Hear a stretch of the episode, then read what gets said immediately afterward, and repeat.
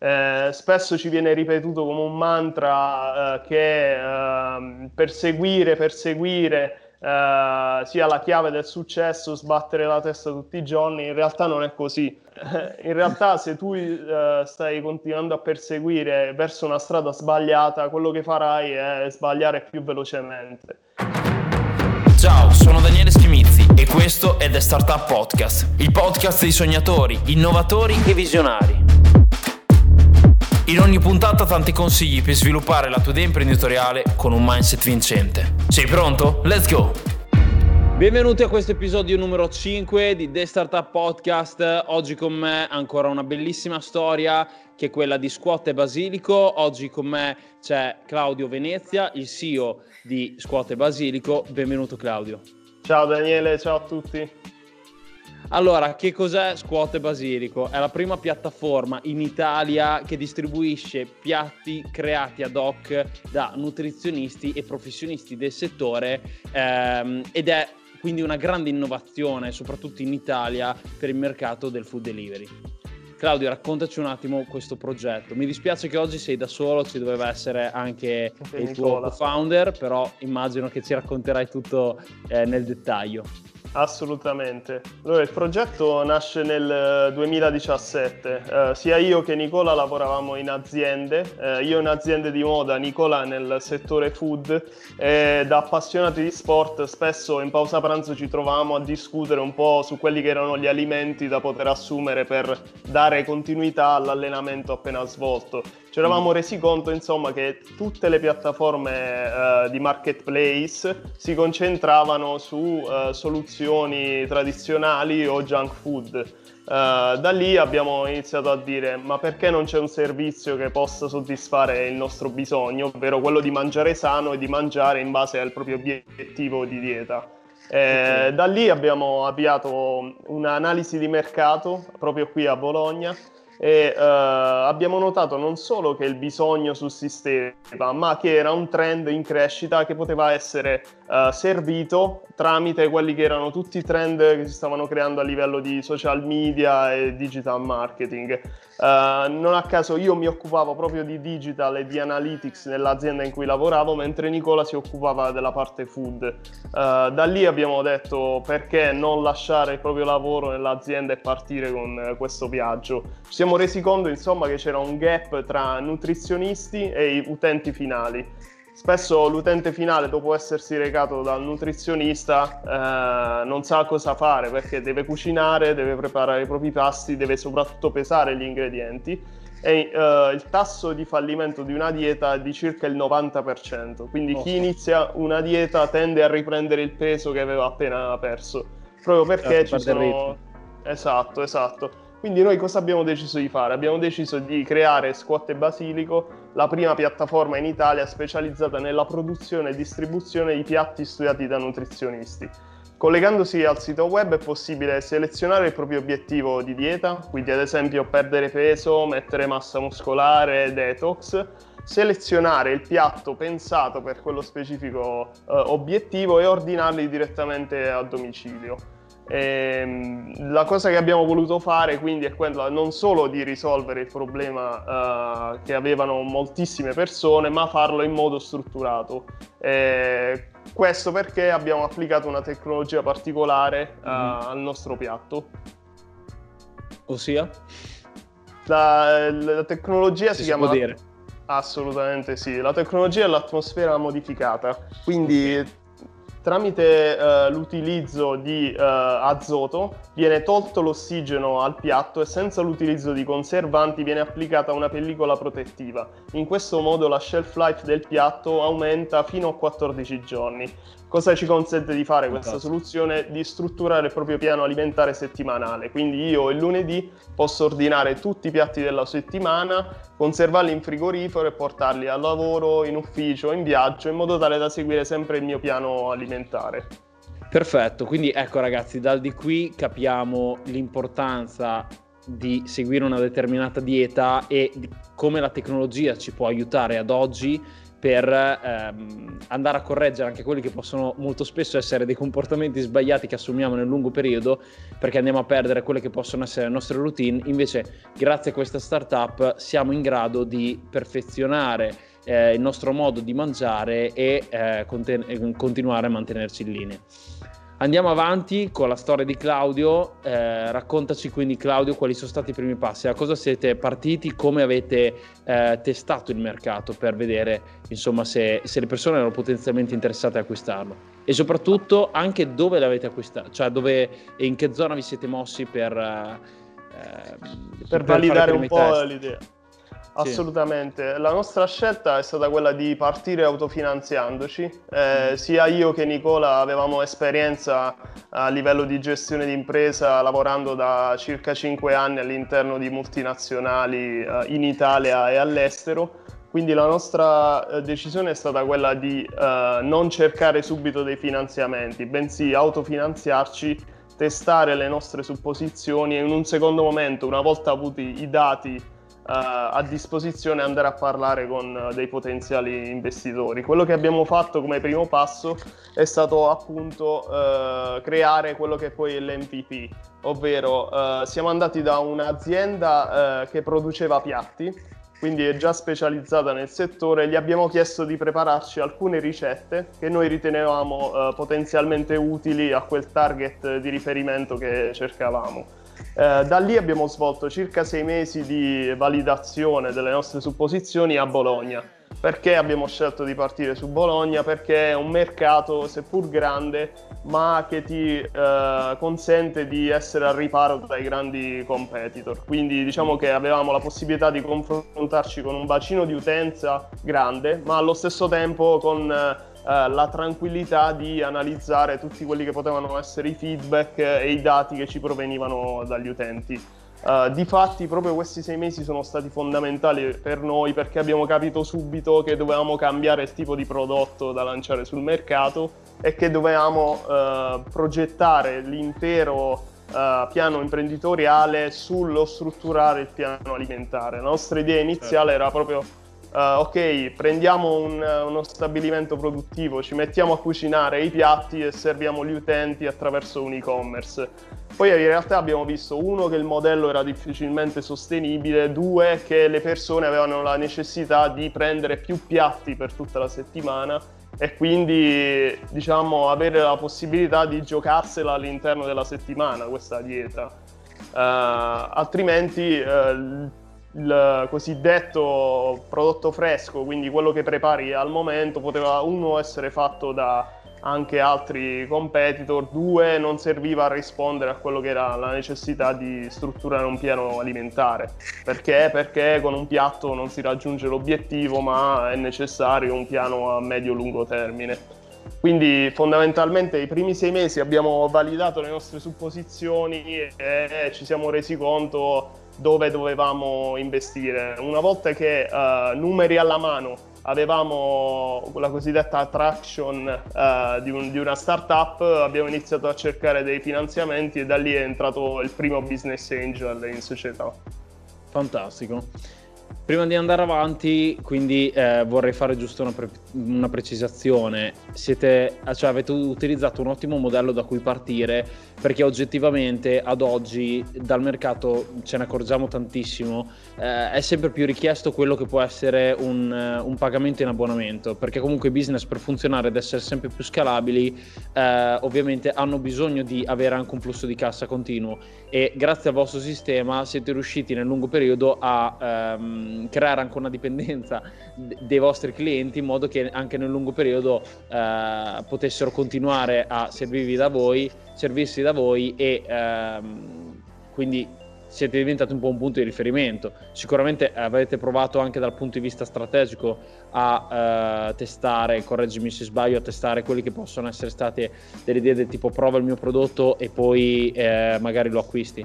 Come vi siete mossi dal punto di vista strategico? Assolutamente, assolutamente. Uh, poi eh, aggiungerò che tre anni fa lo scenario in Italia era completamente diverso eh, essendo una startup che si focalizzava in un settore, quello del food, eh, talmente strutturato in Italia, strutturato nella mente del consumatore. Eh, l'italiano ha dei preconcetti riguardo all'alimentazione molto forti. Eh, noi arrivavamo in questo settore proponendo una, soluzione di un piatto confezionato, quindi la, la nostra fase iniziale era proprio rompere questa barriera. Quindi tutta la campagna eh, marketing iniziale era proprio basata sul far provare il piatto, far testare la tecnologia eh, in questo modo abbiamo visto che il 63% delle persone che provavano il piatto lo riacquistavano. Awesome, Così, bello. Esatto, abbiamo iniziato a capire che eh, il prodotto in sé era uno strumento di fidelizzazione. Proprio perché io ti consentivo di prendere più piatti per diverse settimane, ti accompagnavo dall'inizio fino al raggiungimento dell'obiettivo era una sorta di fidelizzazione insita nel, nell'acquistare il prodotto stesso. E come dicevi giustamente tu questo fa la differenza a livello di scontrino medio a livello di flusso di cassa perché eh, la maggior parte delle entrate tende ad arrivare da clienti che sono fidelizzati. Certo e tornando sul discorso di prima, Claudio, che mi dicevi del, appunto che dopo è arrivato un angel, quindi dopo una piccola parte di seed iniziale, in cui un pre-seed, diciamo, in cui vi siete autofinanziati, è arrivato un vero e proprio finanziamento completo dalla, da, dalla parte di, di, di, un, di un, angel. Eh, come vi siete mossi e perché non siete magari entrati dentro quello che poteva essere un normale acceleratore o vi siete fatti seguire da qualcun altro o siete partiti in autonomia e siete andati direttamente da poi quello che è stato il vostro finanziatore?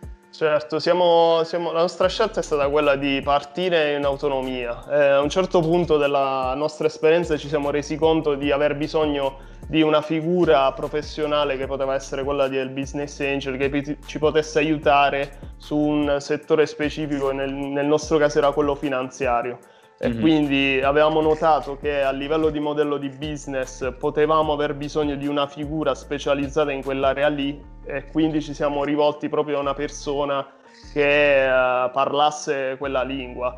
Uh, non siamo partiti con l'idea di entrare in un acceleratore perché uh, ritenevamo di avere delle competenze già spendibili direttamente nel, nel mercato. Quando abbiamo individuato una uh, un gap da dover colmare l'abbiamo fatto con un business angel. Eh, devo dire che l'entrata e l'ingresso di questo primo business angel ci ha consentito poi di dare una sistemata a quello che era il modello di business.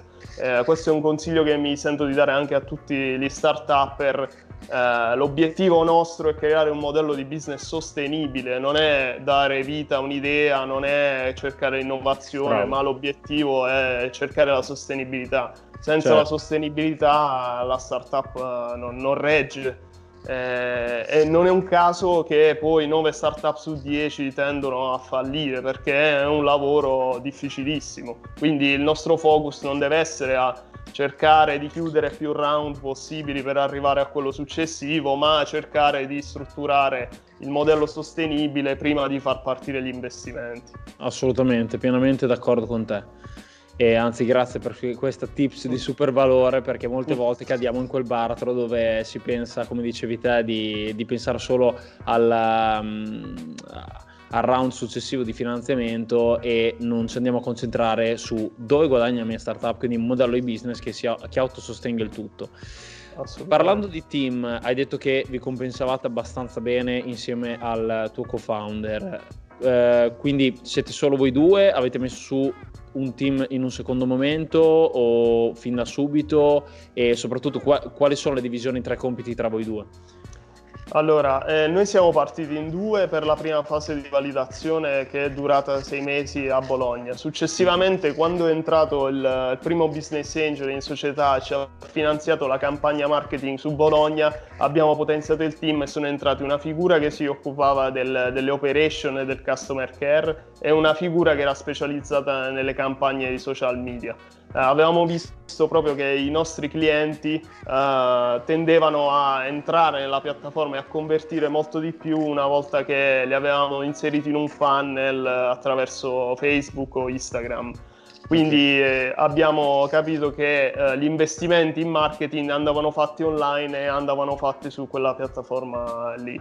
Uh, anche qui, uh, spesso quando una persona parte con una startup, uh, uh, si scontra subito con il mercato e l'abilità deve essere quella di capire subito che cosa sta succedendo in maniera flessibile e riadattare il tutto. Noi siamo partiti dicendo ok, noi abbiamo già lavorato in aziende, sappiamo già fare tutto, ci siamo scontrati con il mercato e abbiamo capito che avevamo necessità di potenziare il team per quelle aree strategiche importantissime per noi e per la crescita della, dell'attività. Certo, certo. Chiarissimo, assolutamente, essendo comunque un progetto potenziale, cioè mh, alla fine al 100% digital è normale comunque buttarsi sul digital anche su quello che può essere la promozione quindi penso che abbiate fatto più che bene a sfruttare questo canale che ad oggi è diventato un po' la chiave di tutti gli altri canali perché è, si riesce a raggiungere con la giusta cifra eh, quella che può essere eh, il target selezionato e filtrato. Una volta basti pensare a quello che poteva essere l'advertising classico dove avevamo per esempio eh, la televisione, si spendevano cifre astronomiche e si sparava un po' sulla massa, ad oggi si spendiamo molto meno ma per le persone che potenzialmente possono acquistare da noi quindi assolutamente. Um, quali possono essere dei numeri che avete raggiunto ad oggi, magari in termini di clientela? Allora, noi abbiamo un database clienti in tre anni di circa 5.000 clienti, di cui ogni anno 1.500 sono utenti attivi, con uh, un tasso di riacquisto del 63%. Abbiamo due target uh, principali di riferimento, uno che va dai 25 ai 38 anni ed è mm. la persona che è impiegata d'ufficio quindi spesso si allena 3-4 volte a settimana, in pausa pranzo va in palestra e poi torna subito in ufficio, quindi ha bisogno di uh, un piatto funzionale all'attività appena svolta, veloce e che uh, possa risolvere il problema di non dover cucinare. Quindi questo è il primo target fondamentale. Il secondo, che, di cui non, è, non, eravamo assolutamente a conoscenza, l'abbiamo scoperto una volta che siamo partiti, sono le donne dai 45 anni in su, spesso mamme, che è eh, molto sensibili al tema dell'alimentazione e del mangiare sano, che ordinano non solo per loro ma per i propri figli. Quindi ah, hanno la necessità di mangiare sano, ma lo fanno anche attraverso la famiglia. Quindi questa tipologia di target ha un, delle caratteristiche completamente diverse, ma certo. anche uno scontrino medio e delle caratteristiche a livello di KPI che uh, ci danno una grossa mano a livello di acquisizione clienti.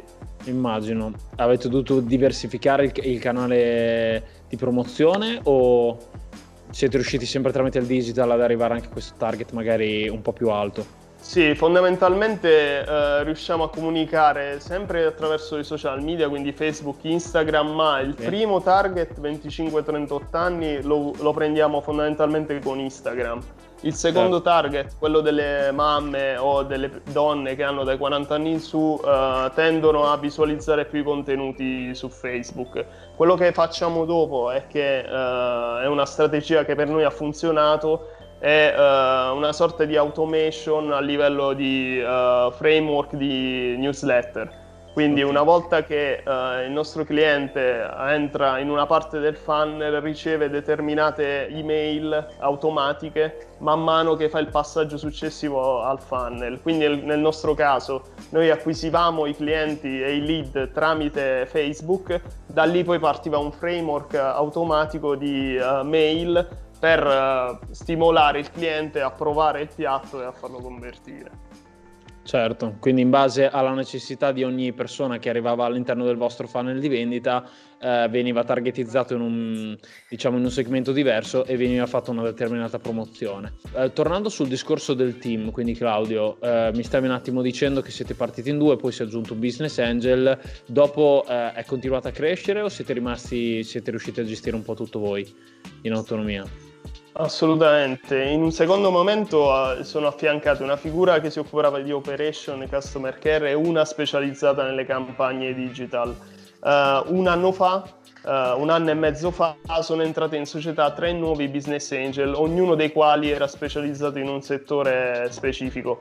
Uh, ci siamo resi conto che uh, dopo due anni avevamo necessità di scalare il business e di ampliarlo quanto più possibile all'interno del panorama italiano. Per farlo non abbiamo deciso di avere solo a disposizione il classico funding, ma avevamo bisogno di persone che rappresentassero uh, una, una, una, figura forte all'interno del settore di riferimento. Sono mm-hmm. entrati quindi tre nuovi business angel, uno specializzato in finanza, uno nei sistemi di pagamento online e uno nella fidelizzazione dei clienti.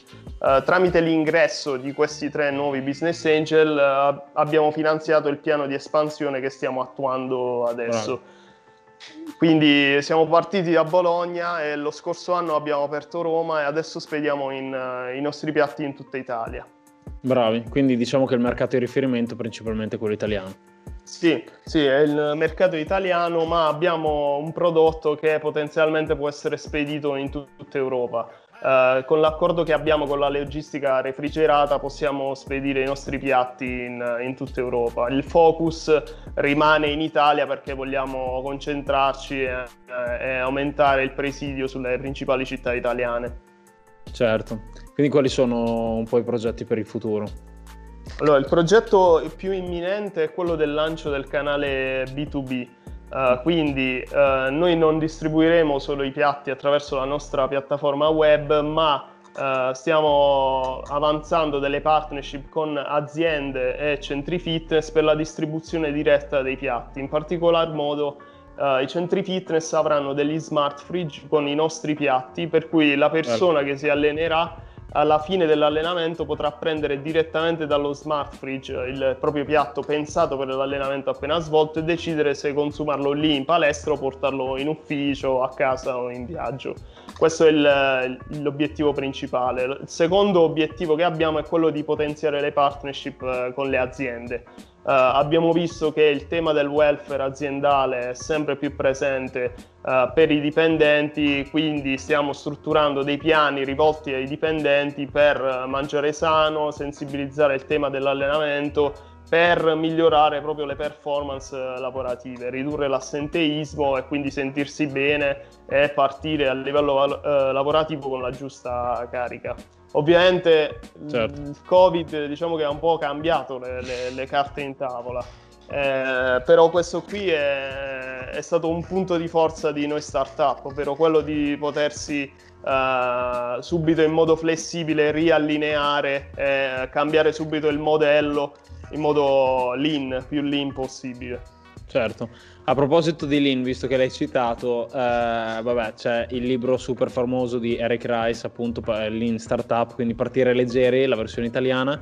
E ci sono dei libri o comunque dei percorsi di studio che hai dovuto affrontare per magari andare a correggere quelle che possono essere state le tue lacune e che consigli anche ad altre persone in modo da, mh, cioè, per esempio, non so, hai avuto dei libri o dei percorsi di studio e dici questi qui sono fondamentali perché senza questi non avrei avuto le competenze per eh, tenere in piedi tutto il progetto.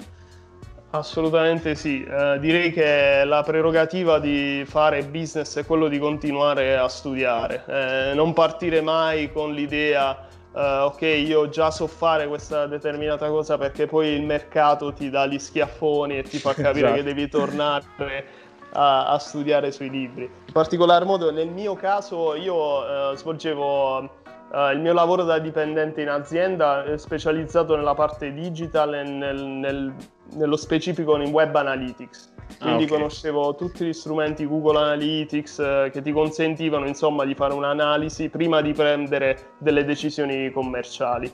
Uh, uno strumento a livello e-commerce che mi ha fatto cambiare idea, mi ha spiegato tantissimi tips, tantissimi consigli, è e-commerce Evolved, un okay. libro proprio molto pratico Uh, che, va, che arriva al dunque, quindi spesso i libri tendono a uh, parlare in modo generico degli aspetti, in questo caso questo libro e-commerce Evolve va dritto al punto, ti fornisce delle strategie super utili uh, per, per, lanciare il proprio piano di, di, business online. Ecco perché ci sta ascoltando ragazzi, come sempre troverete a danieleschimizzi.com slash podcast slash episodio 5, 5 scritto a numero, troverete tutti i link di cui ci sta parlando oggi Claudio e ovviamente troverete anche il link del libro di Amazon così eh, alla fine della puntata potete aggiungerlo alla vostra libreria.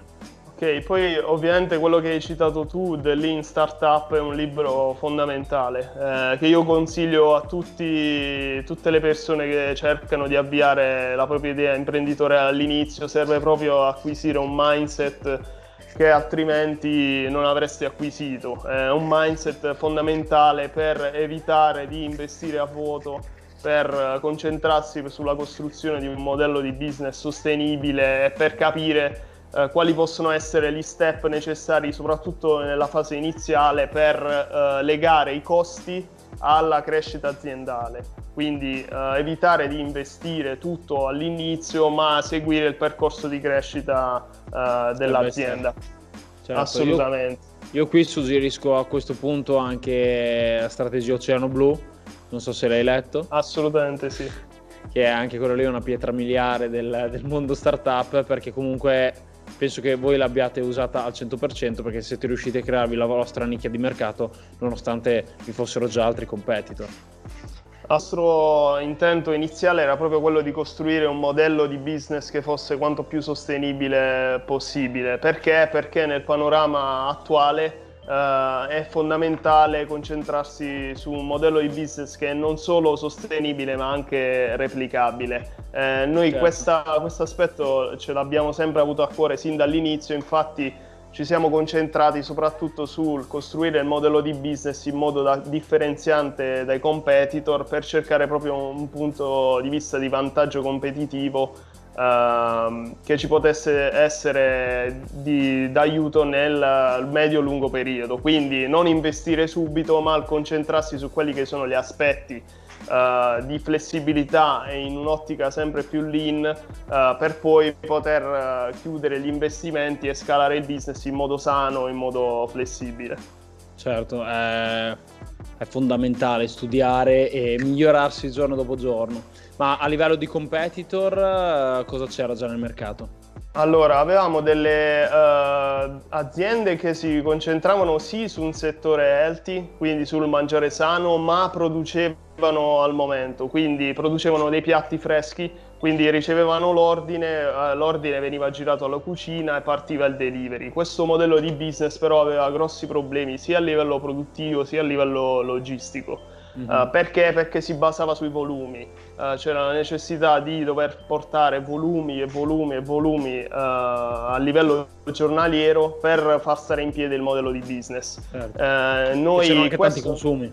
Assolutamente, assolutamente. Quindi il, il, margine finale che restava all'azienda era molto basso. Infatti le prime start-up che con noi sono partiti tre anni fa e che producevano internamente hanno avuto grosse difficoltà a livello finanziario. Noi fortunatamente era la nostra idea iniziale, ma abbiamo capito che dovevamo cambiarla subito in corso d'opera. Per quello dopo abbiamo deciso di adottare la... Uh, tecnica di confezionamento che l'atmosfera modificata perché ci consentiva di scalare il business e di dare uh, un respiro ai flussi di cassa tramite i piani di abbonamento, quindi la possibilità di strutturare il proprio piano alimentare settimanale o mensile.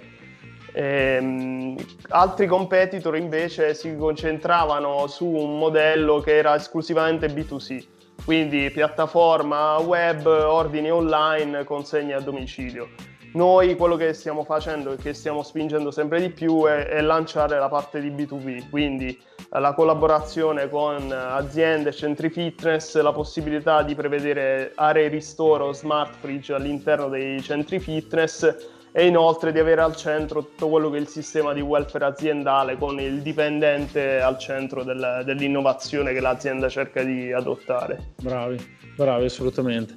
Toglimi una curiosità sul sì. nome adesso. Quindi scuote basilico, che a, a, me così lì per lì verrebbe da dire, beh, l'avete un po' preso dalle, dalle pizzerie che di solito è, non so, pomodoro e basilico, che è un po' uno standard. Deriva da realtà... qui o c'è un suo perché dietro? In realtà no, eh, la scelta del nome di una startup è la, una delle decisioni più difficili all'inizio perché è poi un nome che ti porti per tutta l'esperienza. Mm-hmm. Uh, avevamo capito che un fattore differenziante per vincere nel, nel, settore era quello di diversificare, quindi fare qualcosa okay. di innovativo e di, no, di nuovo. Quindi abbiamo deciso di differenziare il business a partire dal nome. Eh, abbiamo deciso di eh, unire le parole squat e le parole basilico per rappresentare due, eh, i due mondi di riferimento, quindi lo squat per la parte di allenamento e il basilico per la parte del, dell'alimentazione. Squat è una parola internazionale, quindi pensavamo già a un lancio futuro all'estero ed è una parola che è trasversale a diverse discipline, il crossfit, il powerlifting, il bodybuilding, quindi rappresentava il mondo dell'allenamento. Il certo. basilico rappresenta l'idea di italianità, della cucina mediterranea, del mangiare sano e mangiare fresco. Quindi andare all'estero anche in futuro associando queste due parole, la parola allenamento e la parola che rimanda alla dieta mediterranea, ci sembrava un'idea vincente. Assolutamente sì, complimenti perché ah, come hai detto giustamente tu è sempre una delle cose più difficili, però aver trovato il giusto connubio tra una parola eh, inglese, americana e ehm, una italiana, mischiarle insieme comunque eh, può creare un po' di... Ehm, diciamo che all'inizio magari si fa anche un po' fatica a ricordarselo, poi, poi nel lungo periodo rimane veramente impresso perché è super originale come il vostro prodotto in sé. Allora Claudio, io e te ci siamo conosciuti eh, dentro Mindsetter, che è uno dei nostri partner, eh, che è la rete di startup dell'Emilia Romagna. Come vi ha aiutato Mindsetter a crescere? Allora, noi abbiamo sposato il progetto Mindsetter eh, sin dall'inizio perché? perché crediamo nella condivisione delle idee e nella nascita delle sinergie eh, proprio che si generano dalla condivisione tra le varie start-up. Mm-hmm. Uh, siamo tra le prime start-up che hanno deciso di aderire al progetto confondando la, l'associazione e siamo stati tra le prime start-up proprio a beneficiare di quelle che sono le sinergie che sono create. Inizialmente infatti a costo praticamente zero con le altre startup organizzavamo delle attività di co-marketing condividendo i rispettivi database di riferimento in modo tale da generare uh, promozioni o attività dirette ai rispettivi database o creare dei servizi ad hoc che potessero creare valore per le rispettive startup. Eh, questo è un consiglio che mi sento di dare a tutte le start-up, ovvero quello di condividere il più possibile, di fare network il più possibile. Perché? Perché il network è fondamentale non per avere un, un guadagno nel breve periodo, ma per essere vincenti nel medio-lungo periodo e uh, ricevere opportunità che si presentano uh, proprio appunto nel medio-lungo periodo. Sì, penso che il network, infatti anche noi ci crediamo molto, è uno dei motivi per cui abbiamo creato la community My Friends, di cui anche tu fai parte, proprio per creare networking, per eh, conoscersi e, e, aiutarsi in quelle che possono essere le fasi di partenza che un po' tutti vanno ad affrontare, mm, sbattere la testa al muro davanti ai primi successi o eh, riuscire nei primi tentativi di, di, analizzare il proprio mercato e quindi avere i propri primi successi, sicuramente sono cose importanti da cui ci passano tutti e aiutarsi l'un l'altro ci si fa anche forza. Ecco. Esatto, perché spesso ci si rende conto che eh, i problemi che si stanno affrontando sono problemi che altre start-up hanno già affrontato e vinto, quindi dalla condivisione delle idee si può trovare la strada giusta e più breve e più efficace per poter superare l'ostacolo e progredire con la crescita. E mi sento di dirti che questo, questo mindset eh, la nostra startup l'ha acquisito proprio nel viaggio che abbiamo fatto in Silicon Valley. Grande, Io sono, sono, sono, tra gli ultra scettici eh, di, di, base, di natura, tendo a essere scettico su tutto ciò che viene dal mondo americano, ma Uh, il viaggio in Silicon Valley mi ha fatto ricredere su quelle che sono le dinamiche lì. Eh, innanzitutto capisci la, la, forza del network e della condivisione delle idee. Non è un caso che le start-up di successo nascono in quell'ambiente lì, nascono e si alimentano. Perché? Perché il network di start-up è molto chiuso, è molto ravvicinato quindi quando una startup ha bisogno di qualcosa, un potenziale aiuto o una persona che sa indirizzarti la trovi facilmente. Certo. E, uh, inoltre il business è proprio il fare impresa, l'aiutarsi a vicenda è proprio al centro delle loro vite. Uh, a me stupiva il fatto che organizzassero aperitivi giornalmente proprio per parlare della propria startup eh, per capire eh, di fronte a un calice di vino come poter eh, darsi una mano, creare sinergie, poter creare valore non solo per la Silicon Valley ma per il mondo intero. Invece eh... qua in Italia molte volte capita che le persone hanno anche paura addirittura di raccontare quello che è la propria idea perché si è sempre in agguato che qualcuno ce la possa fregare da un momento all'altro. Invece esatto. è una mentalità che sappiamo che è sbagliatissima. Assolutamente sbagliatissima perché uh, questo è un problema che abbiamo in Italia soprattutto nella fase iniziale, quando ci viene l'idea del secolo e, e quindi diciamo no, se ne parlo con qualcuno uh, probabilmente mi copierà e non la potrò più lanciare. In realtà questo è sbagliatissimo, uno perché uh, abbiamo visto e sappiamo noi startup perché l'idea è solo la scintilla, ma quello che conta è la realizzazione dell'idea. Se io non ho le competenze, non ho il team giusto per realizzare l'idea, l'idea non vale veramente nulla. Quindi condividere proprio l'idea con qualcuno che magari ha competenze aggiuntive ci può dare una mano per strutturare il progetto nel modo corretto e per indirizzarlo nei binari giusti. Quindi assolutamente parlarne, parlarne con più persone possibile, migliorarsi e soprattutto studiare. Perfetto Claudio, guarda, in questa quinta puntata di The Startup Podcast ci hai dato veramente tantissimo valore e vorrei concludere con quella che è la domanda di rito che faccio sempre, ma in parte ci hai già dispensato di tantissimi consigli, però quali sono i tre consigli che quindi vorresti dare a chi sta partendo oggi da zero, a chi vuole avviare la sua prima startup? Allora, sicuramente il primo è quello di costruire un team strutturato e eh, valido. Perché? Perché il team sarà quello che deciderà eh, la sorte della startup, se si tratterà di una startup vincente o meno. E in particolar modo vi consiglio di, eh, vi consiglio di strutturare il team in modo tale da organizzarlo per competenze. Ogni persona deve avere una competenza specifica. Uh, l'obiettivo, certo. esatto, l'obiettivo deve essere comune, quindi bisogna avere la stessa missione, la stessa visione di dove si vuole andare, ma le competenze devono essere diverse.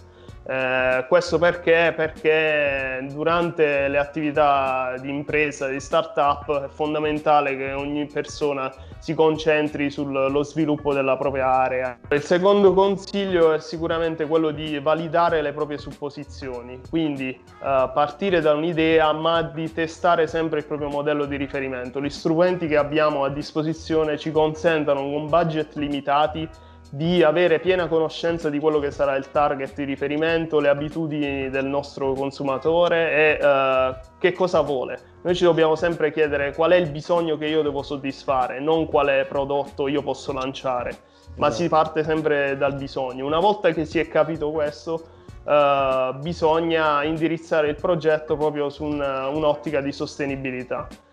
Il terzo consiglio che mi sento di dare è di non aver paura di cambiare il proprio progetto di business in corso d'opera. Eh, spesso ci viene ripetuto come un mantra eh, che eh, perseguire, perseguire eh, sia la chiave del successo, sbattere la testa tutti i giorni. In realtà non è così. Eh, in realtà, se, in realtà se tu uh, stai continuando a perseguire verso una strada sbagliata, quello che farai è sbagliare più velocemente.